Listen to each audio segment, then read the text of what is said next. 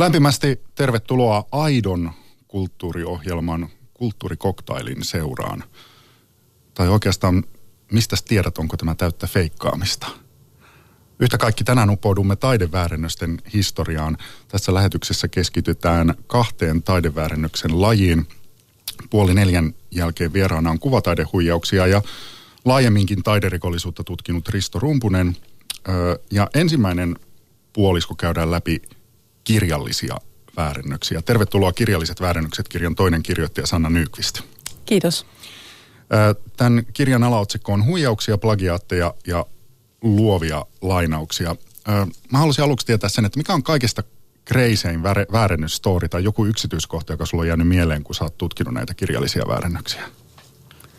On runsauden pulaa suorastaan vastausvaihtoehdoista, mutta, mutta yksi mun suosikki on kyllä tämmöinen ranskalaisen Arthur Rimbaudin äh, kadonnut mestariteos La Chasse Spirituelle, joka ilmestyi sitten Äh, tai tuli, tuli julkisuuteen neljäkymmentäluvun lopussa äh, Ranskassa, mutta sen olivat kirjoittaneet kaksi tämmöistä nuorta teatterin tekijää, Akakia Viala ja Nicolas Bataille, jotka tekivät sen kostaakseen yhdelle kriitikolle, joka ei ollut pitänyt heidän tekemästään teatteriesityksestä, mutta sitten se vähän karkasi mopo käsistä siinä ja näiden väärentäjien niin kuin oikeastaan heistä riippumatta se julkistettiin tosi isosti aitona löytönä, ja sitten kun he vähän hämmentyneenä tulivat julkisuuteen ja sanoivat, että me ollaan tämä tehty, niin heitä ei uskottu, koska se oli niin hyvä. Ja heiltä pyydettiin todisteita siitä, että he ovat sen väärentäneet. Heiltä pyydettiin tämän väärennöksen alkuperäiskäsikirjoitusta. Mutta siis, täh, miltä se nyt tuntuu, että tämmöinen pääsi läpi? Um, No siis kyllä he, nämä, nämä teatterintekijät olivat kyllä ihan silleen Rimbaud-asiantuntijoita, että kyllä he hyvin, hyvin tunsivat kohdekirjailijan, mutta se on aika merkillistä, että useat tällaiset kirjalliset väärennökset on menneet läpi ilman, että kukaan on pyytänyt nähtävikseen ää, sitä niin kuin kirjailijan alkuperäistä käsikirjoitettua versiota. Tämäkin meni ihan semmoisena konekirjoitettuna. Joo. Oliko Sanna Nyqvist niin, että kun siis, jos nyt tässä samalla tehdään eroa tähän, tähän toiseen tämän lähetyksen aiheeseen, eli kuvataideväärännöksiin, jos mä vähän laitan mutkia suoraksi, niin siinä varmaan menee enemmän se homma niin, että joku maalaa vaikka jäljitelmän Picasson työstä ja laittaa siihen signeeraukseksi Picasso ja keksii jonkun hyvän storin, että miten tämä teos on päätynyt hänelle ja yrittää myydä sitä eteenpäin ja joskus erittäin kovinkin hintoihin, mutta tämmöisessä tapauksessa, niin kuin sä puhut tästä Rimbaudista, tästä kirjallisesta tämmöisestä väärentämisestä, niin siinä ei välttämättä ole taloudelliset syyt päällimmäisenä. Juuri näin, että kirja, kirjallisu- kirjallisilla teoksilla ei yleensä, yleensä tienaa sellaisia summia kuin, kuin arvo, arvotaiteella, että kirjallisten väärennösten tekijöillä on usein muut motiivit kuin rahan hankkimisen tarve. Mitkä motiivit? No esimerkiksi tässä Rimbaud-tapauksessa oli tämmöinen kirjallisuuskriittinen motiivi, eli, eli he halusivat, halusivat kostaa tälle yhdelle kriitikolle ja asettaa tämän kriitikon asiantuntemuksen kyseenalaiseksi. Se on, se on yksi, yksi mahdollinen motiivi, ja sitten, sitten joskus on vaan esimerkiksi väärentäjä niin kuin tavallaan toivoo, että vaikka kirjallisuushistoriassa olisi ollut jonkinlainen teos ää, jostain ideologisista tai muista syistä, ikään kuin haluaa, haluaa täyttää kirjallisuushistoriaa jälkikäteen jollain sellaisella teoksella, joka sieltä tuntuu puuttuvan. Mitä kaikkea tämä kirjallinen väärennös voi tarkoittaa? No kirjallisia väärennöksiä tuossa kirjassa me käsitellään kolmenlaisia tapauksia, ja ne on tämmöiset tapaukset, jossa tuodaan, tuodaan niin kuin, äh, tämmöinen ikään kuin klassikkokirjailijan käsikirjoitus, niin kuin tämä Rimbaud, mutta sitten ehkä se tyypillisen kirjallisen väärentämisen muoto on plagiaatit, eli se, että kirjailija ottaa toiselta kirjailijalta pitkiä pätkiä, joskus jopa koko teoksen, ja julkaisee sen omissa ni- nimissään. Ja sitten vielä kolmas kirjallisen väärentämisen muoto on tämmöiset identiteettihuijaukset, joissa se henkilö, joka esiintyy kirjailijana, ei itse ole kirjoittanut sitä teosta, tai sitten hänelle ei ole tapahtunut niitä asioita, joista hän kirjoittaa. Tämä viimeksi mainittu niin kuin keissi on esimerkiksi sellainen, että joku kirjoittaa jonkun muistelman ää, jostain dramaattisista tapahtumista elämänsä vai, vai, vaiheilta, ja sitten, sitten paljastuukin, että ei hän ole mitään tällaista kokenut. Mikä, Sanna Nyqvist, sun mielestä yhdistää näitä kirjallisia väärist- vä- väärennöksiä muihin taideväärennöksiin, vaikka nyt kuvataide, kuvataideväärännöksiä? No molemmissa on kyse siitä, että, että jotakuta huijataan, eli, eli taideteos esitetään aitona, vaikka se ei sitä ole. Ö, entäs muuten siis kirjallisuuden kohdalla, kun on puhuttu tuosta kulttuurisesta omimisesta ja lainaamisesta, niin liittyykö se millään tavalla kirjalliseen väärennöksiin? No on kirjallisia väärennöksiä, jossa se on, se on ikään kuin osa juonteena, että, että tota, tämmöisiä erityisesti just tällaiseen muistelmagenreen liittyviä tapauksia on, joissa valtakulttuurin edustaja on sitten kirjoittanut muistelman ja esiintynyt jonkun vähemmistön edustajana. Tulee mieleen esimerkiksi australialainen taksikuski Leon Carmen, joka kirjoitti, kirjoitti tämmöisen muistelmateoksen jo, tota, aboriginaali-naisen näkökulmasta. Hän, hän koki, että valkoisena miehenä hän ei ylitä julkaisukynnystä, mutta jos hän kirjoittaa, kirjoittaa niin kuin tämmöisen vähemmistön edustajana, niin sitten hän saa paljon enemmän huomiota. Ja, ja voi olla, että tässä tapauksessa ehkä jossain määrin piti, piti paikkaansa. Mutta kyllä sieltä kirjallisista väärennöksistä löytyy tämmöistä kulttuurista omimista myös. Mutta se ei varsinaisesti, se onko se niin kuin, vähän niin kuin oma aiheensa? Tää.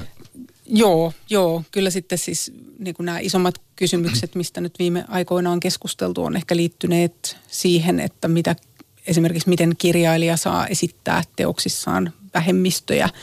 Ja, ja silloin ei ole sinänsä kyse sellaisesta, että kirjailija yrittäisi itse niin kuin väittää olevansa tällaisen vähemmistön edustaja. Tämä oli australialainen tyyppi, eikö? Mutta miten tälle, kävi tälle keissille? Ähm, no hän, hän muistaakseni paljastui sillä tavalla, että kustantaja halusi tavata hänet ja sitten hän ei voinut sitä omaa, omaa sukupuoltaan ja ulkomuotoaan muuttaa, muuttaa tota, tämän kirjailijahahmonsa mukaiseksi ja, ja sitä kautta se paljastui. Äh, hän on ehkä siinä mielessä erityinen tapaus, että hän sitten julkaisi tämän kirjan uudestaan omalla nimellään, mutta ymmärtääkseni omakustanteena. Et sitten en, en ole hänen kirjallista uraansa itse asiassa sen pidemmälle seurannut, et en tiedä, onko hän jatkanut. Täytyy sanoa, että tuota herkkupalaa en ole itsekään vielä päässyt oikein perehtymään tähän tarkemmin. Mikä, Sanna Nyqvist, sua näissä kirjallisissa väärennöksissä niin kuin ylipäänsä kiehtoo niin paljon? Ne on tavattoman mielenkiintoisia, mielenkiintoisia tapauksia ihan, ihan sellaisenaan, että siinä voi niinku tutkijapöydän ääressä pyöritellä vaan päätään, kun näitä, näitä totta tutkii ja näistä, näistä lukee. Mutta siis se vakavampi kiinnostus siellä taustalla on, on se, että väärennösten kautta pääsee itse asiassa kiinni todella isoihin kysymyksiin siitä, että mikä, mikä ylipäänsä on kirjalli, kirjallisuudessa aitoa, mistä, niinku, millä tavalla me aitoutta arvotetaan ja sitten, ää, sitten ne myöskin, myöskin ää, päästää käsiksi kysymyksiin siitä, että kuka kirjallisuudessa käyttää valtaa. Niissä on aika usein näissä kirjallisissa väärennöstapauksissa on kyse myös erilaisista valtataisteluista kriitikkojen, kirjailijoiden, erilaisten ryhmittymien välillä. Sen takia niitä on, niitä on kiinnostava tutkia. Kauan aikaa sä oot tutkinut tätä? Varmaan ensimmäiset jutut kirjoittajakollegani Outi Ojan kanssa kirjoitettiin noin kymmenen vuotta sitten, että okay, no, pidemmän periodin. Miten, miten sun käsitys tämän noin kymmenen vuoden aikana alkuperäisen ja plagioidun välisestä erosta on muuttunut? Siis missä määrin jotenkin niin kuin sun näkemys aitoudesta kirjallisuudessa on, on muuttunut? No ei ehkä mitenkään kovin radikaalisti, koska mulla on... Mulla äh, on... Mä toivoin tähän dramaattisempaa vastausta. Pahoittelut. Miksi, hei, miksi et sä voi väärentää sun vastausta mun mieliksi? Tämä on tietysti aina se, mihin, mihin tota, väärennösten tutkijana törmää. Ihmistä aina sanoo, että tulisi voineet väärentää sen kirjan tai, tai plagi, ainakin plagioida niin, tai, sinne niin, tai ainakin jotakin. Väärentää niin kuin nyt hetkellisesti sun vastauksen minua miellyttääkseni ja kuulijoita, jotka haluavat herkullisia, mehukkaita tarinoita. No ehkä mä okay. olen huono, huono väärentäjä kandidaatti nyt. En, okay. en, en, en osaa tässä asiassa no, valehdella. Ke, kerro, minkä takia se aitouskäsityksesi on muuttunut niin vähän? No oikeastaan sen takia, että ennen väärennöksiä mä tutkin plagio, ää, pastisseja, eli, eli tota siis sel, tilanteita, jossa kirjailija jäljittelee tarkoituksellisesti toisen kirjailijan tyyliä, ja se on jo tavallaan aika lähellä sitten sinänsä plagiointia. Ero näiden välillä on se, että pastissin tekijä tavalla tai toisella ilmoittaa, että tässä minä jäljittelen toista kirjailijaa, että hän ei niin kuin tavallaan yritä esittää sitä, sitä ikään kuin omana, omana tuotoksenaan, mutta että jo siellä mä olin tekemisissä niin kuin ikään kuin epäaidoksi ajatellun kirjallisuuden kanssa, niin siksi se siirtyminen tavallaan näiden plagiaattiin ja väärennösten maailmaan ei sitten ollut niin kovin, kovin jyrkkä.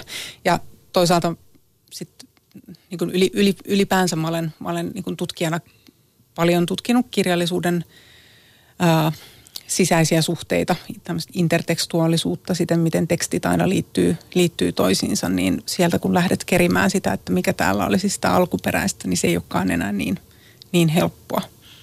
Eli tavallaan mulla ei ole ehkä koskaan ollut sellaista kovin, kovin niin kuin vahvaa ja yksiselitteistä niin kuin mielikuvaa tai, tai käsitystä siitä, että mit, mitä olisi joku puhtaasti aito kirjallisuus.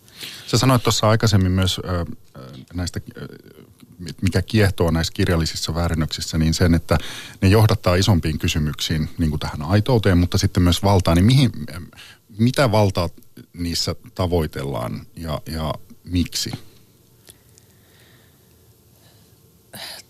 Tavoitellaan ehkä valtaa niin kuin määritellä juuri sitä, mikä on, mikä on hyvää kirjallisuutta, mikä on aitoa kirjallisuutta. Ja sitten aika usein näissä saattaa myös olla kyse sitten semmoisesta oman, oman position puolustamisesta. Eli silloin kun vaikka joku, joku aika usein näihin väärennöstapauksiin on sekaantuneita, sekaantuneina, vaikka kirjallisuuskriitikoita, niin joku kriitikko, ää, joka erehtyy esimerkiksi uskomaan jotain väärennöstä aidoksi, niin, niin hänen täytyy taistella ikään kuin säilyttääkseen sen oman arvovaltansa. Ja, ja, ja tämän, tämän tyyppisiä ää, kiistoja käydään. Ja sitten toisaalta käydään, käydään esimerkiksi hirveän usein plagiaattitapausten yhteydessä keskustelua siitä, että, että onko edes järkevää lähteä, niin kuin nostaa esille sitä plagiaatin käsitettä, vai pitäisikö meidän pikemminkin puhua intertekstuaalisuudesta tai niin kuin tämmöisestä tarkoituksellisesta vaikutteiden Ää, ottamisesta. Ja nämä on, on, saattaa olla joskus todella tiukkoja,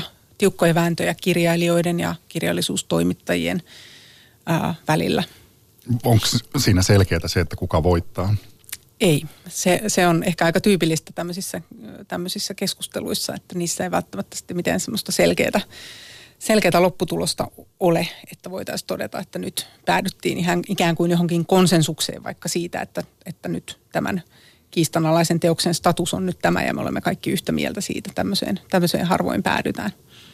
Öö, sä sanoit siitä, että tässä on enemmän just näitä tämmöisiä niin kuin valtataisteluita, a, niin kuin a, aitouskysymyksiä, mutta sitten mua kiinnosti tässä Kirjalliset väärennykset kirjassa semmoinen kohta, että ähm, siinä sanotaan näin, että kirjalliset väärennykset ovat myös taideväärennöksiä.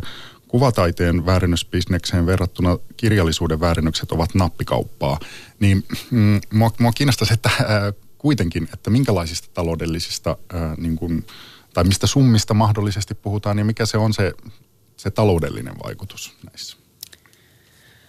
Um, jos ajatellaan tämän tyyppisiä kirjallisia väärennöksiä, jotka on lähempänä niitä kuvataiteen väärennöksiä, eli sitä, että jonkun klassisen suuren kirjailijan, vaikka jotain kirjeitä tai joku hänen teoksensa käsikirjoitus väärennetään, niin isoilla kielialueilla tietysti on mahdollista saada semmoinen huutokauppaan ja siitä, siitä jostain kuuluisien kirjailijoiden kirjeistä on maksettu vaikka ää, parikymmentä tuhatta dollaria esimerkiksi tämmöisistä väärennetyistä kirjeistä huutokaupoissa, mutta se riippuu ihan hirveän paljon juuri kielialueesta ja sitten esimerkiksi Suomessa ei ole oikein äh, kannustimia tämän tyyppiseen väärennökseen, koska, koska meillä ei sinänsä niin kuin kerätä, kerätä tota, ei ole semmoisia yksi, yksityisiä kerääjiä, jotka maksaisi suuria summia vaikkapa Aleksis Kiven kirjeestä. Et jos joku se, tällaisia kirjeitä löytää tai muuta, niin yleensä sitten pikemminkin Suomessa on ollut se, että ne lahjoitetaan Suomalaisen kirjallisuuden seuran arkistoon tai, tai jonnekin, että, että meidän, meidän kirjallisesta kulttuurista niin oikeastaan puuttuu se taloudellinen houkutin aika tavalla tykkänään. Onko jossain päin maailmaa kirjalliset väärennökset selkeästi, niin kuin, se on ihan niin kuin tapissa se, se että niitä niit tehdään paljon enemmän ja ne summat on vielä paljon kovempia, että se peli on paljon kovempaa? No mulla ei ainakaan tiedossa mitään, mitään luotettavaa selvitystä näistä asioista, mutta sen verran mitä itse nyt on katsellut, niin, niin Ranska, Italia, ää, Iso-Britannia, Yhdysvallat, niin niistä maista niin kuin tiedän tapauksia, että, että on huutokaupoissa myyty, myyty kohtalaisen isoilla summilla väärennettyjä käsikirjoituksia esimerkiksi.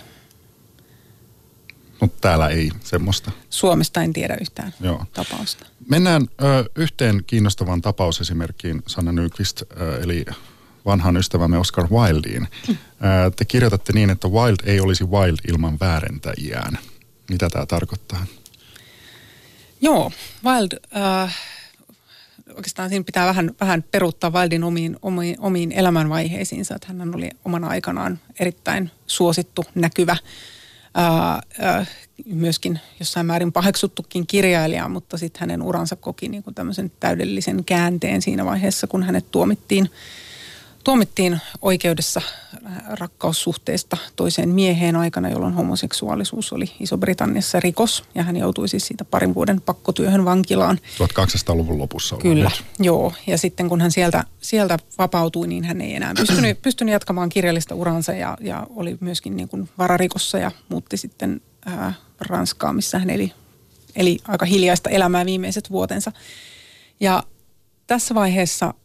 Ää, Hänen teoksiaan ei enää, enää niin kuin julkaistu, pidetty markkinoilla, koska hän, hän oli niin kuin tämmöinen maineensa tuhrinut ää, kirjailija. Hänen perheensä ei, ei, ei välittänyt pitää hänen, hänen niin kuin tekijänoikeuksistaan ää, huolta. Ja jopa, jopa tämmöisessä vararikko-oikeudenkäynnissä todettiin, että Oscar Wilden tekijänoikeuksilla ei tule olemaan enää mitään arvoa. Tämän oikeudenkäynnin jälkeen tämmöinen, tämmöinen ää, virhearvio esitettiin, mutta... Ähm, mutta oikeastaan kiinnostus Wilden tuotantoon sitten heräs, heräs niin kuin kahta, tai sitä pidettiin yllä kahta kautta. Et yhtäältä oli tämmöisiä piraattikustantajia, jotka laittomasti piti Oscar Wilden teoksia saatavilla, ja sitten toise, toiseksi oli näitä, näitä väärentäjiä, joita sitten ilmestyy useilta eri tahoilta, jotka kirjoittivat ikään kuin itseään sisälle Wilden elämäntarinaan ja, ja tota, julkaisivat Wilden kirjeitä tai, tai hänen, hänen näytelmäkäsikirjoituksensa ja muita, muita tämmöisiä materiaaleja. Siis jotka ei ollut oikeasti Wilden? Kyllä, joo. joo. Ja, ja, tota, ja heidän kauttaan sitten oikeastaan, tai sen heidän toimintansa kautta myöskin sitten heräsi niissä piireissä, joissa Wilden ää, kirjailijuutta kuitenkin arvostettiin edelleen, niin halu sitten kerätä Wilden näitä aitoja, alkuperäisiä, sikäli kun niitä pystytään tunnistamaan teoksia. Eli siinä mielessä nämä väärentäjät oli vaikuttamassa siihen, että Wilden, Wilden tuotantoa kohtaan alettiin ää, niin kuin tuntea tämmöistä uudenlaista kiinnostusta. Ö, siis mistä me nyt tiedetään, että mikä osa Wilden tuotannosta on, on hänen itsensä varmasti kirjoittamaa ja mikä ei? Tuo on erittäin hyvä kysymys, koska, koska siihen on, on niin kuin jälkikäteen, jos emme ole paikalla todistamassa sitä, että Wilde on, on niin kuin kirjoittamassa jotain, jotain tiettyä teosta, niin, niin emme, emme voi tota, sitä täysin varmuudella sanoa. Ja Wilde on siinäkin mielessä kiinnostava esimerkki, että hän itse plagioi useissa teoksissaan. Eli tiedämme kyllä, että kaikki hänen teoksensa eivät ole, eivät ole mitenkään sataprosenttisen autenttisia, jos nyt tämmöisiä prosentteja ylipäänsä on mitään mieltä, mieltä laskea tai arvioida. Mutta siis, ootas nyt, jos, jos mä mm, tämän lähetyksen jälkeen menen ö, kirjastoon ja lainaan vaikka Oscar Wilden Dorian Grayn muotokuvan, niin mitä mä oikeastaan siis luen? No, the, tai, tai you... siis, okei, okay, se esimerkki voi olla joku muu Oscar Wilden kirja, mutta ymmärrät varmaan pointin. Joo, ymmärrän. Ja tota...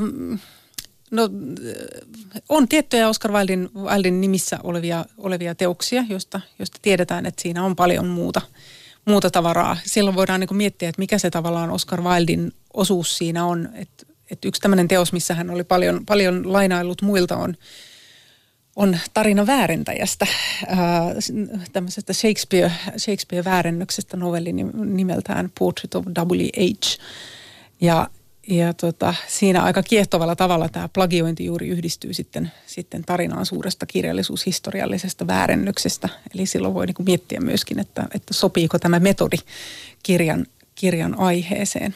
Mutta nämä, nämä tota, tänä päivänä itse asiassa näitä väärennyksiä vielä ja tätä niinku aitouskysymystä vielä sotkee, sotkee aika tavalla se, että nyt kun Wilden tekijänoikeudet on, on rauenneet ja on aika paljon tämmöisiä kustantajia, jotka tuottaa markkinoille sitten tämmöisten menestyskirjailijoiden koottuja teoksia, niin tämmöisiä Wilden, äh, Wilden nimissä kulkeneita teoksia, jotka kuitenkin on jo pitkään tunnettu väärennöksiksi, niitä on al- alkanut uudelleen ilmestyä Wilden koottuihin teoksiin. Mä ihan huvikseni jossain vaiheessa kävin läpi Oscar Wilden tämmöisiä collected works, erilaisia painoksia Amazonista, Amazon verkkokirjakaupasta, ja sieltä aika monesta löytyy esimerkiksi tämmöinen näytelmä kuin For, For the Love of the King, joka on siis kaksikymmentäluvulta asti tiedetty ihan varmuudella, että se on väärennös. Mutta tänä päivänä se esiintyy Oscar Wilden nimissä.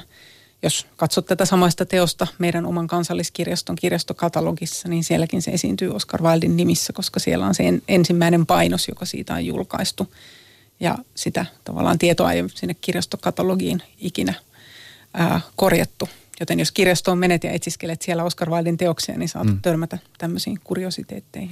Kun sä sanoit, Sanna Nyqvist, siitä, että, että Oscar Wilde itse kirjoitti väärentämisestä, niin tulipa mieleen vaan, että hän varmastikin älykkäänä nokkelana miehenä, toki on, on vaikea sanoa, kuinka hyvin hän niin kuin aavisti oman kohtalonsa, mutta, mutta siis sehän ei ollut mitenkään, se oli hyvin surullinen kohtalo ainakin niin kuin lopuksi, mutta arve, arvasikohan hän, että hän tulee hämmentämään aika, aika lailla tätä niin kuin kirjallista kenttää nimenomaan tällä aitousväärennyshommalla, kun hän itse vielä niin kuin meni kirjoittamaan tästä aiheesta elinaikanaan. Aavistikohan, että näin, että tämä menee tämä pakka ihan sekaisin? No hänhän oli, oli omana elinaikanaan varsin provosoiva kirjailija, että kyllä, kyllä hänellä niin kuin oli, oli tarkoituskin saada yleisö hämmästymään ja juuri miettimään myös tämmöisiä kysymyksiä siitä, että mikä on taiteilijan tehtävä. Hänhän puhui taiteista äh, valehtelun lajina. Et siinä mielessä tämä väärennöstematiikka ja toisten, toisten kirjailijoiden tekstien plagiointi sopi kuvaan. Ähm, tota, sitten vielä tuosta Wildista, että mitähän hän, siis nyt vielä, tämä on spekulaatiota, mitähän mahtaisi itse ajatella näin jälkikäteen? No sitä, sitä mä itsekin tuossa kirjassa, kirjassa niin kun, äh, pohdin, koska yhtäältä juuri Wilde itse kirjoitti hyvin ihailevaan sävyyn tämmöisistä väärentäjä, väärentäjähahmoista ja tuntui kohottavan tämmöisen väärentäjän ikään kuin taiteilija, taiteilijahahmoksi, mutta sitten toisaalta meillä on myös äh, esimerkiksi kirje äh, evidenssiä siitä, että hän oli aika tarkka tekijänoikeuksista ja siitä, että sai rahat teoksista, joita, joita hänen nimissään, nimissään on, tai omissa nimissään on julkaissut, niin, niin tota, se itse asiassa tämän tyyppinen ristiriita ei ole aivan tavaton kirjailijakunnan keskuudessa, että, että samaan aikaan kirjailija voi sekä tietyllä lailla ihannoida tämmöistä vilpillistä toimintaa ja silti, silti myöskin toisaalta halua, haluta puolustaa jonkunlaista aitouden ideaalia tai siihen aitouteen liittyviä tekijänoikeuksia.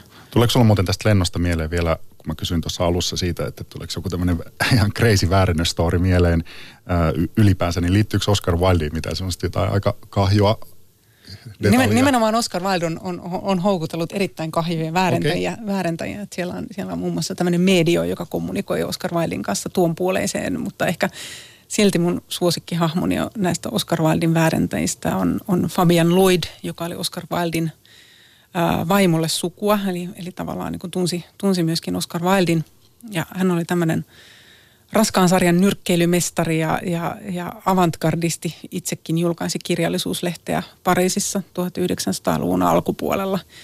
Ja hän mystisesti katosi vuonna tuhatyhdeksänsataakahdeksantoista, mutta sen jälkeen hän mitä ilmeisimminkin ilmestyi, ilmestyi tota salanimillä Pariisiin, ja siellä hän toimi, toimi sitten Oscar Wilde väärentäjänä, ja nykyään on Yhdysvalloissa yksi kirjasto, jossa on, jossa on semmoinen vähän yli kahdeksankymmenen tekstin kokoelma, joiden tiedetään olevan hänen väärennökseen, että hän oli myös varsin tuottelias väärentäjä.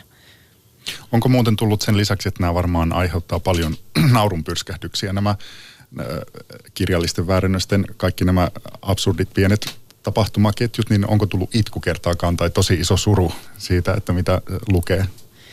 On siellä varsin traagisiakin äh, tarinoita molemmilta puolilta, sekä traagisia väärentäjätarinoita että sitten traagisia, traagisia uhritarinoita. Että yksi, yksi semmoinen, joka oli lukukokemuksena varsin mielenkiintoinen, oli, oli tämmöisen amerikkalaisen runoilijan Neal Bowersin muistelmateos, missä, missä hän yrittää jahdata henkilöä, joka on lukuisissa yhdysvaltalaisissa runolehdissä julkaissut Bowersin runoja omissa nimissään.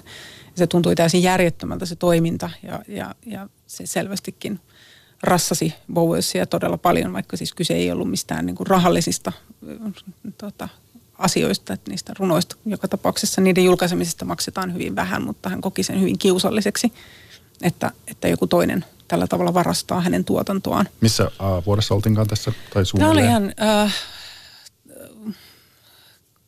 olikohan se kahdeksankymmentä-yhdeksänkymmentäluvun vaihteessa. Siis sitä jatkui hyvin pitkään ja, ja, ja tota, hän sitten kirjoitti siitä, siitä tosiaan tämän muistelmateoksen. Hän sitten lopulta onnistui tämän erilaisten salanimien taakse kätkeytyvän äh, plagioijansa saamaan kiinni ja silloin paljastui, että tämä olikin mitä ilmeisimminkin aika karmaiseva tyyppi, joka oli muun muassa pedofiliasta tuomittu. Eli, eli hän harrasti rikollisia toimia myös muilla saroilla kuin kirjallisuudessa. Mennään vähän vielä ajassa taaksepäin ja, ja pedofiliasta vähän, vähän to, toisiin teemoihin. Siis minua kiinnosti semmoinen äh, kohta tässä teidän Kirjalliset väärennykset -kirjassa, että äh, siinä mainittiin, että seitsemäntoistasataa-luku oli, oli kirjallisten väärentäjien vuosisata. Eli täällä on siis todella pitkä historia tällä koko hommalla. Kyllä, seitsemäntoistasataa-luku on, on kiinnostava siinä mielessä, että silloin sekä syntyi tämä meidän nykyinen moderni tekijäkäsitys, eli teki, a, a, alettiin ajatella, että tekijä on tavallaan sen alkuperän ä, lähde ja tae kirjallisuudessa, mutta silloin samalla, samalla myöskin alettiin kiinnittää huomiota varhaisemman kirjallisuuden alkuperään ja kiinnostuttiin siitä. Äh, alettiin kerätä käsikirjoituksia, äh, kun huomattiin esimerkiksi, että eri vaikka Shakespearen näytelmien versioiden, äh, niiden välillä oli paljon eroja, niin sitten haluttiin selvittää, että mikä on se alkuperäisversio.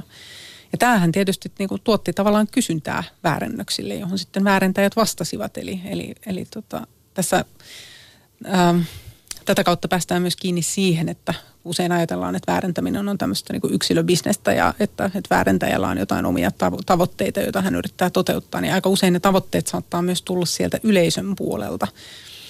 Että, että esimerkiksi juuri seitsemäntoistasataa-luvulla virinnyt valtava kiinnostus Shakespearen tuotantoon niin johti sitten siihen, että, että, että tämmöinen kuulu, sittemmin kuuluisa väärentäjä William Island alkoi tuottaa markkinoille Shakespearen käsikirjoituksia ja koko, kokonaisen uuden näytelmänkin, kun hän huomasi, että keräilijät niin innokkaasti niitä, niitä haluavat ja ilahtuvat niin kovasti näistä löydöistä. Niin hän... Narahtiinko nämä väärentäjät kiinni jo silloin seitsemäntoistasataa-luvulla vai onko nämä kaikki tämä, tämä väärennysvyyhti selvinnyt myöhemmin? Kyllä, kyllä ne on pikemminkin just nämä kuuluisat, kuuluisat seitsemäntoistasataa-luvun brittiväärentäjät, Thomas Chatterton, William Island ja, ja James Macpherson, niin kyllä he, he jäivät kiinni jo silloin omana elinaikanaan, tai heidän, heidän teoksiaan alettiin jo silloin epäillä, koska samaan aikaan myöskin, myöskin äh, kehittyi erilaiset äh, semmoiset kirjallisuuden lukemisen ja tulkinnan tavat, joiden tarkoituksena oli päästä selvyyteen siitä, että onko kyseessä alkuperäisteos vai, vai ei. Alettiin paljon tarkemmin tutkia vaikkapa kirjoitusasua ja sitten käsikirjoituksien kohdalla myöskin niitä materiaaleja, niin, niin se tutkimus ikään kuin kehittyy siinä samaan aikaan. Kaiketi, kaiketi siis näiden väärennösten selvittäminen on ollut alusta lähtien aika vaikeaa kuitenkin. On siellä varmaan huonojakin tietenkin, mutta se ei ole ihan mitenkään sillä tavalla, että sen niin kuin lukee ja sanoo suoraan, että tämä on väärennös. Joo, ei, siis osa niistä on kyllä ollut sellaisia, että, että, että useat ihan, ihan asiantuntevat tahot on niihin, niihin uskoneet. Ja, ja tietysti niin kuin väärennösten heikkoutta voidaan aina perustella esimerkiksi sillä, että tämä ei ole kirjailijan niin kuin ykköstuotantoa, vaan joku nuoruuden harjoitustyö ja silloin joku heikompikin tekele menee, menee sitten aitona läpi. Mitä jos mä äh, julkaisisin semmoisen kirjan, jossa mä väittäisin, että tämä on Platonin tekstiä, jonka mä oon, mä oon suomentanut Kreikasta ja mä, mulla on ollut niin kuin jossain arkistossa semmoinen joku, joku papyrys ja se on ihan, ihan sataprosenttisen varma, että se on Platonin toistaiseksi julkaisematonta kamaa. niin tota, mi, mi, mitä sitten, jos mä jäisin kiinni siitä, niin miten jotenkin tämmöisen tekijänoikeusjutut menis? Mi, mit, mitä mulle siitä seuraisi, jos mä jäin tämmöisestä kiinni? No todennäköisesti ei mitään, koska Platon on ollut vainaa niin pitkään, että hänen tekijänoikeutensa eivät ole enää, enää voimassa. Ja sen lisäksi Platon on vielä ehkä siinä mielessä huono esimerkki, että, että niin kuin häneen liittyy paljon sellaisia tekstejä, jotka kulkee hänen nimissään, mutta joista tiedetään melkoisen suurella varmuudella, että ne ei ole aitoja, mutta että tavallaan hän on sellainen kirjailija, jolla on aina ollut laajempi tuotanto. No, sano joku esimerkki, mistä olisi todella vaikea sanoa, että, että mikä tässä on totta ja mikä ei, siis, niin kuin siis että onko se aito vai väärennös? Jaa. Vai tuliko se silloin ikään kuin paljastaneeksi oman ammattisalaisuutesi tutkijana? No se, tämä riippuu tietysti, tietysti siitä, että kuinka vakuuttavasti pystyisit jotain, jotain tota, mennyttä, mennyttä kirjailijaa jäljittelemään, mutta sanoisin, että tämä sun, sun yrittelijäs metodisi niin kuin, tuottaa väärennös kääntämällä on sinänsä hyvä, koska, koska aika monet väärennökset on menneet läpi nimenomaan käännöksinä ja sillä välttää sen, että tarvitsisi tuottaa, et ehkä osaa antiikin kreikkaa niin hyvin, että pystyisit tuottamaan uskottavan Platonin alkutie, alkukielellä, mutta saattaisit pystyä tuottamaan uskottavan Platonin käännöksen suomeksi. No, sä oot tutkinut siis Outi Ojan kanssa kirjallisia väärennöksiä. Tuossa on suunnilleen semmoinen neljäsataa sivua. Miltä sun mielestä nyt vaikuttaa niin kuin kirjallisten väärennösten tulevaisuus? Äh, mihin, mihin niin kuin, missä aikakaudessa ikään kuin nyt eletään ja ollaan ehkä menossa t- tässä genressä?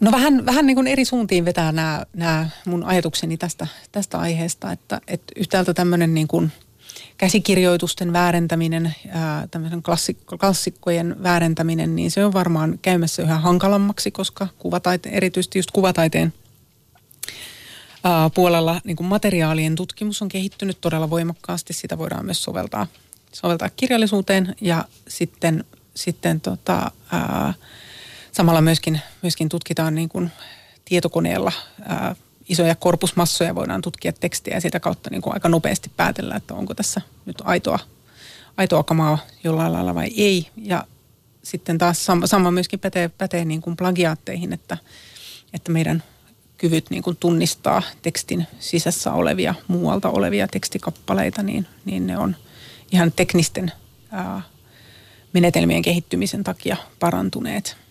Ennen kuin jatkan Risto Rumpusen kanssa, niin Sanna, onko sulla kotonasi kuvataidetta? On. Mistä sä tiedät, onko se aitoa vai väärää? No ainakin muutaman teoksen olen nostanut suoraan taiteilijalta itseltään, joten siinä voisi ehkä ajatella, että, että kyse on aidosta työstä. Taiteilija tuskin itse möisi omia väärennöksiään tai omien töidensä väärennöksiä. Mm, Tämä selviää kohta. Onko tämmöisiäkin tapauksia? Kiitoksia tässä vaiheessa Sanna Nyqvist. Kiitos. Ja jatkan äh, kirjallisista väärennöksistä kuvataiteen äh, väärennöksiin. Tervetuloa Huijarit taidemaailmassa -teoksen toinen kirjoittaja Risto Rumpunen. Kiitoksia. Mikä tapaus tai yksityiskohta on sulle ollut, kun oot käynyt valtavaa teos- ja tarinavyyhtiä läpi, niin tämmöinen joku absurdein mieleen jäävin keissi?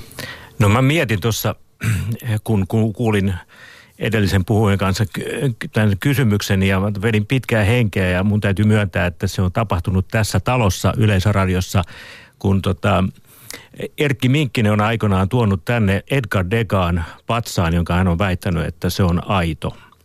Ja tota, se on tuotu tänne pakettia autolla ja sitten sit se on esitelty studiossa aitona Edgar Degaan patsaana ja myöhemmin viety täältä pois. Ja sit, sitä on myös esitelty, hän on esittänyt sen seurassa aitona patsaana, jonka hän oli myynyt Bill Gatesille. Ja tota, todellisuudessa tämä patsas oli täysin laillisesti tehty kopio siitä alkuperäisestä patsaasta, joka myöhemmin sitten mä itse, kun tein toimittajana juttua Poliisi-T V:lle, niin mä päädyin näkemään saman patsaan ranskalaisen galleristin näyteikkunassa. Onko tämä tyypillinen tapaus? Ei, tämä ei ole tyypillinen tapaus, okay. Mutta tämä oli niin kuin, sanotaan niin kuin hämmästyttävä monella tavalla. Miten tässä kävi sitten lopulta? No siinä kävi niin sillä tavalla, että, että siis Erkki Minkkinen järjesti vuonna kaksituhattaneljä ison Salvador Dali-näyttelyn, josta me ollaan kerrottu meidän kirjassa. Ja tota, ää, silloin se oli palautunut muistaakseni tämä, tämä patsas jo sinne rans, hänen ranskalaiselle välittäjälleen. Ja tota, sit mä en tiedä, mitä sen, siitä se on, se on niin kuin, mitä sille on tapahtunut tämän jälkeen. Et siinä, jos se olisi ollut aito, niin sen, sen hintahan olisi kymmenissä miljoonissa, mutta tämä replikaatin hinta oli siellä Ranskassa, Pariisissa muistaakseni viisikymmentätuhatta. viisikymmentä, kuusikymmentä, seitsemänkymmentätuhatta. Mä en muista ihan tarkkaan sitä hintaa. Tämä ei ole mitään nappikauppaa enää. Ei.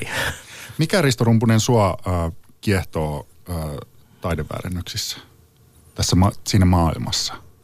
No se on aika jännää nämä persoonat, jotka sitä tekee, ja se, että miten ihmisen katsetta voidaan manipuloida, äh, on monella tavalla musta hyvin kiehtovaa. Ja sitten kun mulla on tietysti televisiokuvaa ja tausta, niin musta on ollut jännittävää nähdä, että miten, miten pystytään niin kuin määrittelemään, että miten nähdään joku asia. Miten, se, muuten, sä sanoit siis tämän esimerkin, että tämä oli Ylellä tapahtunut. Tämä. Kyllä, joo. Miten siinä ikään kuin nähtiin tämä asia? Ää, no silloin uskottiin, silloin kun hän tuli, tämä Minkkinen tuli haastatteluun, ne uskottiin, että hän oli ihan rehellinen taidekauppias ja hän oli täällä studiossa sen aidon, te, ilmeisesti aidon teoksen kanssa. Vaikka se oli ihan siis puhdas kopio. Se oli semmoinen niin kuin, sanotaan niin kuin äärettömän kallis matkamuisto.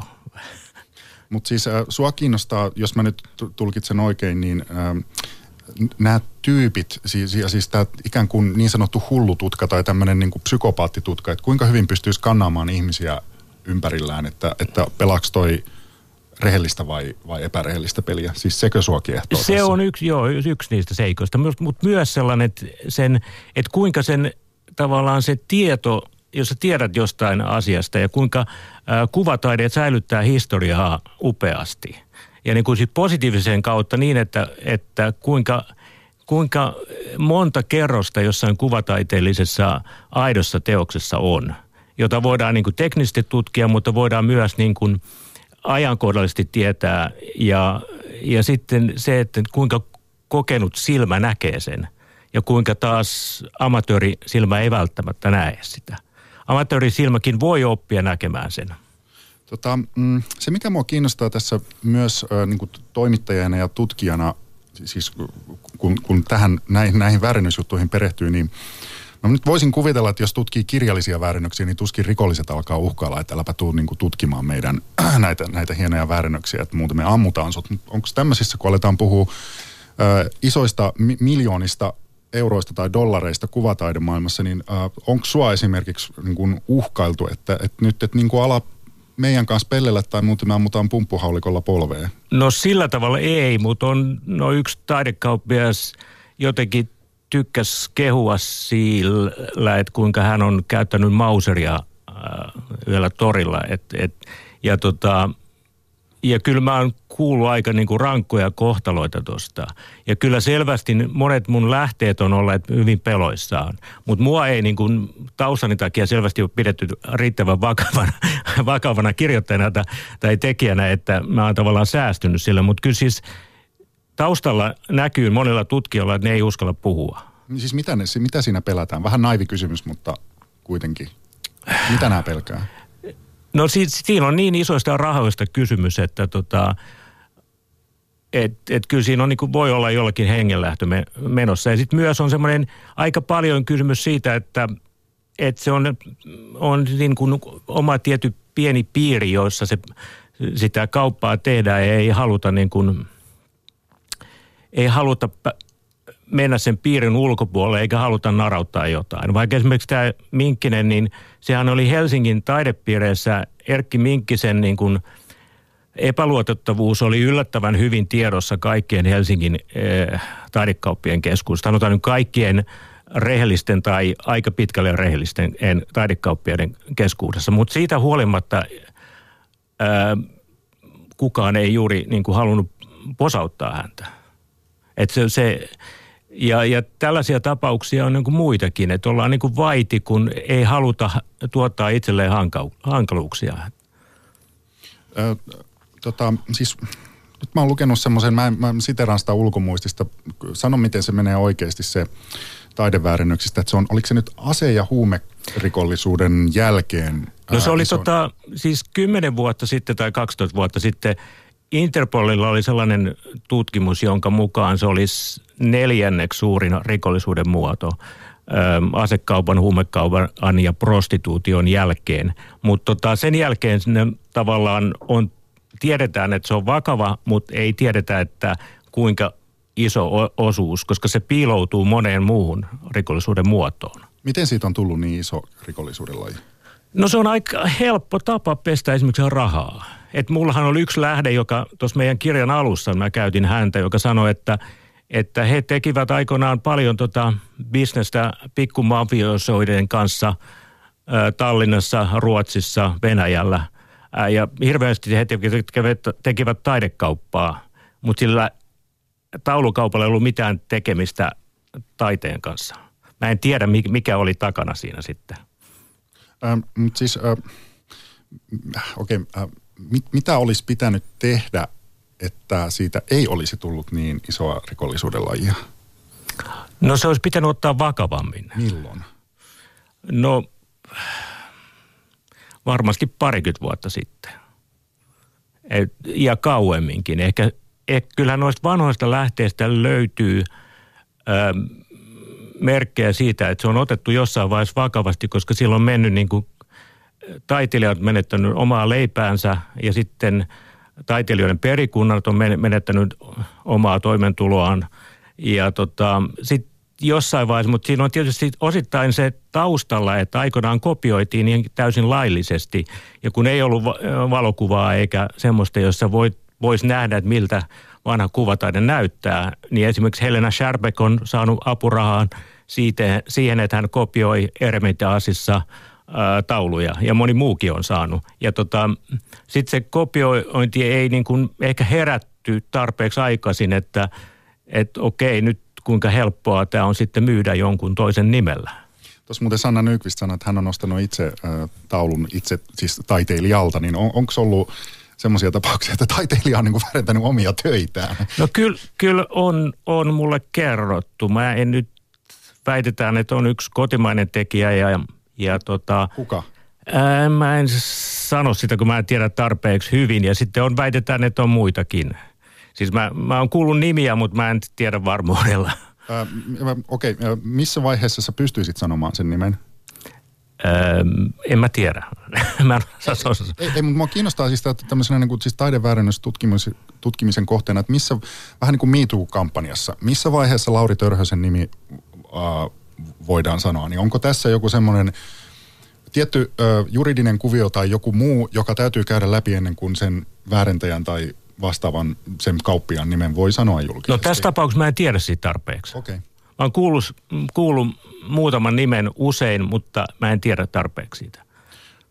Mikä on kallein väärennös Suomessa, jossa, jossa tota, ö, no, väärentäjä on ottanut mahdollisimman suur, suurimman riskin ja sitten myös saanut sen myytyä? Mä en tiedä mikään yksittäinen kallein, mutta siis tällä hetkellä oikeudessa, Helsingin käräjäoikeudessa odottaa päätöstä Suomen ehdottomasti niin suurin taideväärennysvyyhti, jossa kokonaistappiot on yli kymmenen miljoonaa. Ja tota, siinä on yksittäinen Legerin teos, josta me ollaan mainittu ja näytetty siinä kirjassa tota, aito sen väärennyksen rinnalla, niin on maksanut yli kaksi miljoonaa muistaakseni. Mä en, mulla on huono, huono tota, numeromuisti näistä, mutta siis nämä tuppaa olemaan nämä taideväärennykset niin kuin isoja summia. Jopa silloin, kun ne on niin, tota, aika pieniä summia, niin ne on onnistunut niin kuin modistamaan sitä samaa ideaa niin paljon, että ne on pystynyt saamaan niin kuin nopeasti isoja rahoja. Sä, sä sanoit niin, Risto Rumpunen, tuossa aikaisemmin, että, että jo parikymmentä vuotta sitten olisi pitänyt tehdä jotain, jotta äh, taideväärennösrikollisuudesta ei olisi tullut niin isoa rikollisuuden la, lajia täällä. Niin liittyykö tämä oikeudenkäynti, jonka nyt mainitsit siihen, että, että tällä, tällä ikään kuin näillä tapauksilla on juuret jo jossain mahdollisesti vuosikymmenienkin takana? No siis pääsyytetty Helsingin käräjäoikeudessa oleva Reijo Pollari on ollut kyllä alalla pitkään... pitkään tota, varmaan yhdeksänkymmentäluvun lopusta varmasti. Et, et, ja silloin sitä ei ole otettu vakavasti. Ja sitten yksi ongelma on ollut se, että näitä vaikka ne olisi tutkittu väärennökseksi ja todistettu, niin ne on usein palautettu niin kuin myyjille uudelleen. Ja sitten toisi, toisinaan ulosottovirasto on myynyt näitä jo todistettuja väärennöksiä edelleen niin kuin eteenpäin, jotta on voitu maksaa taidehuijarien en, tota, ää, ulosottovelkoja. Miten, mä, okei mä ymmärrän, että se väärennys on niin hyvä. Se on varmasti nyt se, se pääsy, mutta kun sä oot tutkinut näitä, näitä tarkemmin, että miten nämä tyypit keksii näitä tarinoita ja, ja miten nämä kaupat on sitten lopulta mennyt läpi, niin mikä selittää sen, että, että noin älyttömiä summia ää, on päässyt on maksettu väärennetystä taiteesta. Miten se on voinut tapahtua? Mä en rehellisesti tiedä, eikä ne ole niin hyviä. Siis ne ei, ei, ei, siellä on hyvin harvoin erittäin hyviä väärennöksiä. Mutta jos ihmisillä ei ole niin kuin ei ole nähnyt riittävästi jonkun taiteilijan teoksia, niin sitä myydään sillä yksittäisellä nimellä ja sitä myydään jotenkin. Ja usein on aika lähellä nämä myyjät olleet sitä, sitä asiakastaan. Että ne on, niin kuin, ne on, ne on niin kuin hyviä, mukavia veikkoja. Ne on niin kuin, ne, ne, ne tuntuu, tuntuu ne hyviä niin kuin seuramiehiä ja tota, niin kuin mulla yksi yksi K R P:n keskusrikospoliisin tutkija sanoi yhdestä petosmiehestä, niin mä tota, kysyn, että minkälainen hän on. Niin hän vastasi, no oikein, oikein mukava, mukava kaveri, tyypillinen petosmies, niin oikein, oikein mukava ja joviaali kaveri. Eikö toisaalta sitten niin kuin nyt tämän ajan taide, taideväärentäjän tai myyjän kannattaisi olla niin kuin hikoileva, epävarma, vähän, vähän tämmöinen änkyttävä tapaus, niin kuin vaikka minä? Tota, en mä tiedä, siis mullahan olisi, mullahan, mullahan voisi olla potentiaalia ja kykyä, mä tiedän niin kuin, miten toi toimii, niin mä, mä luulen kanssa, että... Oot, ootkos muuten mennyt lankaan itse? Ootko sä ostanut väärennettyä taidetta? En, mutta mulla, mä, mä sain aikoinaan tota, ö, omalta mummoltani semmoisen grafiikan lehden, joka piti, se on tavallaan niin kuin aito ja väärä, ja, ja tota, kun se on Ruokokosken grafiikan lehti, jonka Ruokokosken perikunta on tehnyt sen jälkeen, kun Ruokokoski on kuollut. Ja tota, se ei ole tavallaan niin kuin väärennys, mutta mä näin kerran yhdessä liikkeeseen täsmälleen saman teoksen sellaisena, että Ruokokoski oli varmasti itse hyväksynyt sen. Ja mä edelleenkin muistan sen, että kuinka valtava ero siinä on. Se on niin kuin hämmentävä oikeastaan. Se on niin kuin, mua, mua kelittää, että mulla ei ollut varaa ostaa sitä silloin. No olkoon kyse nyt Ruokokoskesta tai sitten jostain tämmöisestä jo miljoonien eurojen ö, taulusta, niin tota, selvitetäänkö niiden aitous samoilla metodeilla? No nythän on Jyväskylässä on, on Resenart-niminen tutkimuslaitos ja, ja, ja varmasti niin kuin jos on äh, isompia, kovempia hintoja maksetaan, niin kyllä, kyllä sitä niin kuin selvitetään huomattavasti enemmän. Että kyllä se, selvästi se hinta tekee sen, että siinä niin kuin tutkitaan enemmän tai vähemmän. Tosin, jos mä oon ihan reilin, niin mä ihmettelin kovasti, että miten katarilaiset ostaa Leonardo da Vincin tota maalauksen, joka... josta maksetaan ihan käsittämättömiä summia ja jonka taustahistoria on varsin omituinen. Eli siis millainen? Siinä oli, mä, mä en nyt muista sitä tar- tarkalleen, mutta tota, siinä, siinä joka tapauksessa oli niin kuin löytynyt viisikymmentäluvulla jostain. Ja, ja se, se, se, te, se vaikutti niin kuin, se voi olla siis täysin, varmasti se, täytyy luottaa siihen, että se on aito, mutta, mutta silti niin kuin hämmästyttää, että on, voiko se pitää paikkansa. Eikö muuten Donald Trump ole sanonut, että hänellä on aito Renoirin taulu? Joo. Ja jo, se, se taitaa olla myös vähän niin sun näin. Se, se on tota, se, se, se amerikkalaiset toimittajat on, on kysyneet sitä häneltä, koska se alkuperäinen tiettäväksi, tiettävästi ainoa alkuperäinen on chicagolaisessa museossa esillä. Ja tota, siitä huolimatta Donald Trump on sitä mieltä, että hänellä on aito. Ja mitä nyt lehtien perusteella katsoo niitä kuvia, niin tota, kyllä se näyttää semmoista aika tyypiltä pikkusievältä väärennökseltä, jossa on aika paljon semmoisia tyypillisiä väärennöksen piirteitä. Ö, onks muuten... Mm... suomalaisia taiteilijoita, joita ihan pelkästään, että kun sä, sä siis on, on niin kuin sulla mielessäsi joku listat, jos sä näet niin kuin huutokaupoissa, että näiden ja näiden suomalaisten kuvataiteilijoiden teoksia, niin kannattaisi oikeastaan melkein aina hälytyskellojen soida, koska tietyt suomalaiset taiteilijat ovat niin kuin erityisesti väärentäjien suosiossa.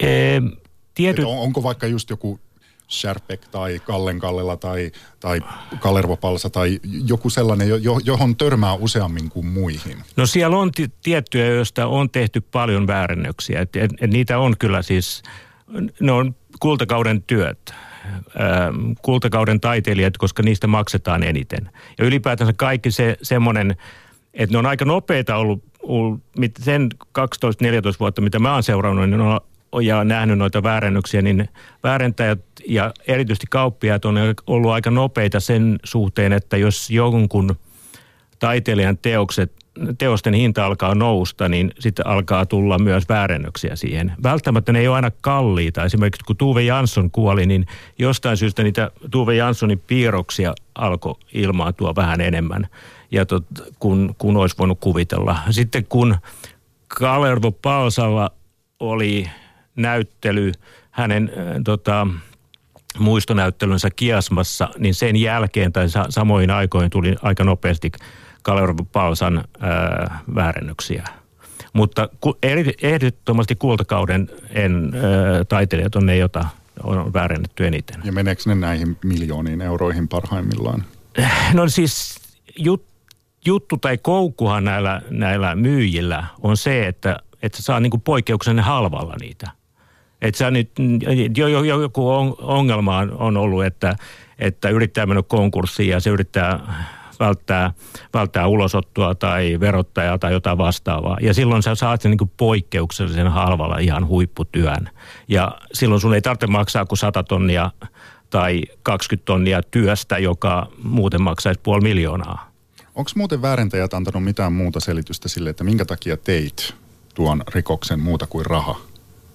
No kyllä esimerkiksi veli Seppä, joka on, on tota, nyt saanut tuomionkin siitä, niin selvästi oli oikeastaan oikeudessa. Hän oli niin kuin innostunut siitä, että hänestä oli jännittävää niin kuin nähdä, että miten, miten, miten eri taiteilijat tekee.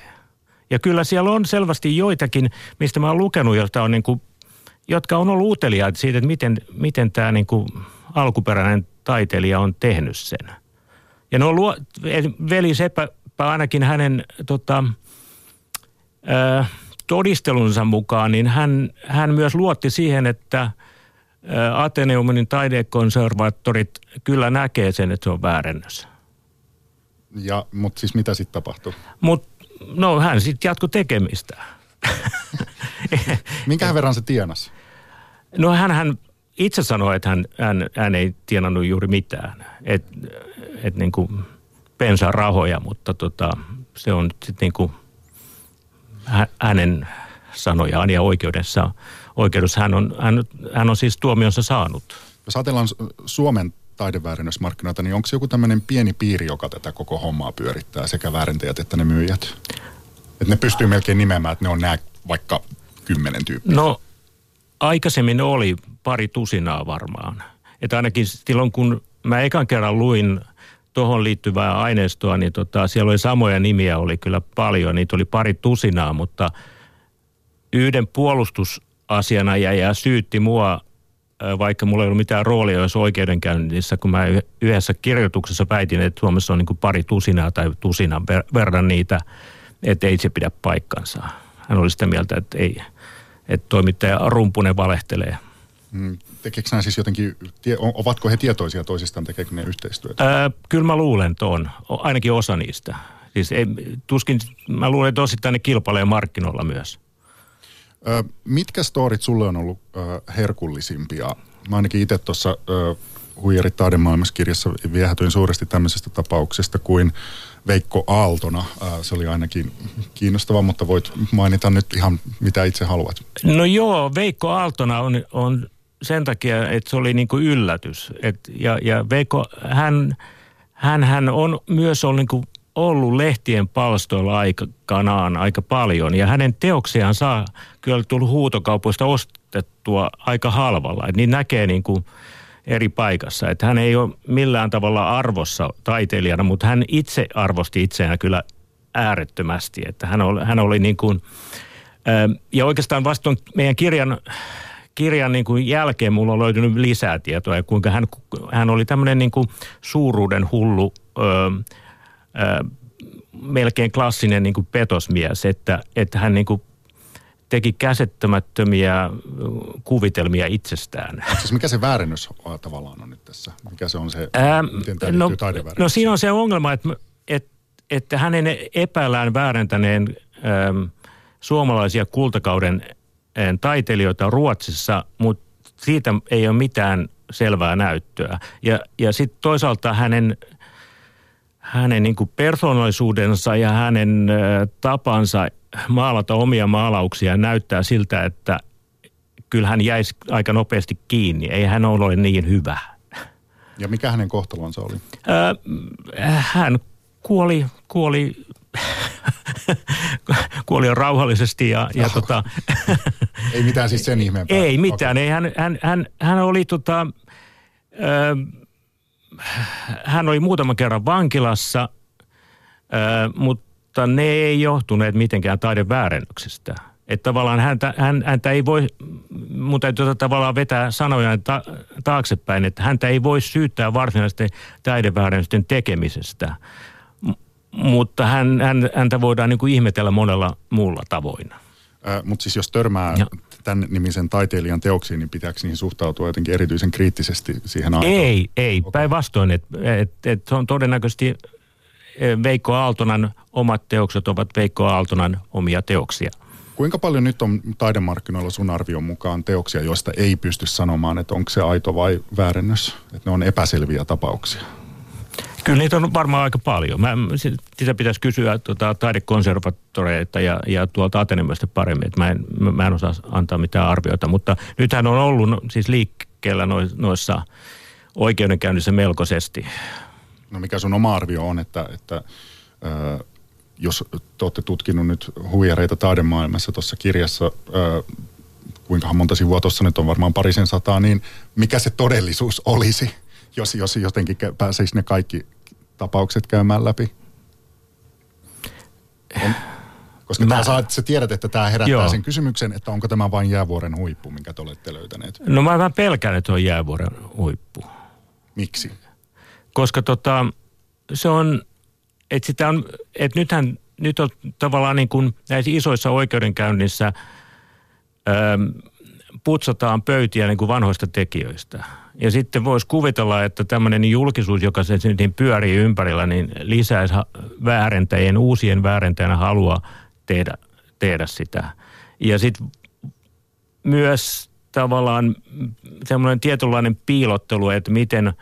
Esimerkiksi Venäjältä esimerkiksi on tullut tiettyjä taiteilijoita tänne paljon. Nyt on, nyt on vaihtumassa sukupolvi, joka ei ehkä, taidemaku ei ole samanlainen kuin vanhempiensa. Mitä sun mielestä pitäisi tapahtua, että taideväärennöksiä ei enää olisi? Öö, no ainakin, ainakin Suomessa pitäisi perustaa sellainen yksikkö, joka seuraa sitä asiaa selkeästi. Nythän on, K R P:llä on pieni yksikkö, mutta mä en tiedä, ku, et mitä, mitä sille käy, että onko se niin kuin... Onko se vaan näiden isojen juttujen ö, takia vai, vai, vai mitä muuta? Ja sitten tietysti olisi hyvä, että ulosottovirasto lopettaisi niiden jo tutkittujen väärennösten myymisen. Minkä ihmeen takia se jatkuu edelleen? Mä en, siis mulle kerrottiin, että se olisi loppunut kaksituhattaseitsemän, mutta ihan selkeät todisteet on ainakin, että ne on myyneet vielä kaksituhattakymmenen. Kaikki viittaa vähän siihen, että on tulossa uusia taideväärennysukupolvia. Risto Rumpunen vielä lopuksi. Jos sä ostaisit taulun ja saisit joskus paljon myöhemmin kuulla, että se on väärennös, mutta se olisi tosi hieno työ, niin pitäisitkö kuitenkin seinällä sen? En usko. Mä luulen, että siinä kävisi niin, että mä alkaisin nähdä sen eri tavalla. Et siinähän se on jännäpiirreen monet, jotka on saaneet tie, tietää sen todellisuuden, niin ne, ne, on niin kun, ne näkee sitten yllättäen sen eri tavalla. Mä pitäisin sen, koska mä jotenkin jollain sympaattisella tavalla diggailen väärennöksiä. Kiitoksia paljon vierailusta, Risto Rumpunen. Tämä oli Kulttuurikoktaili.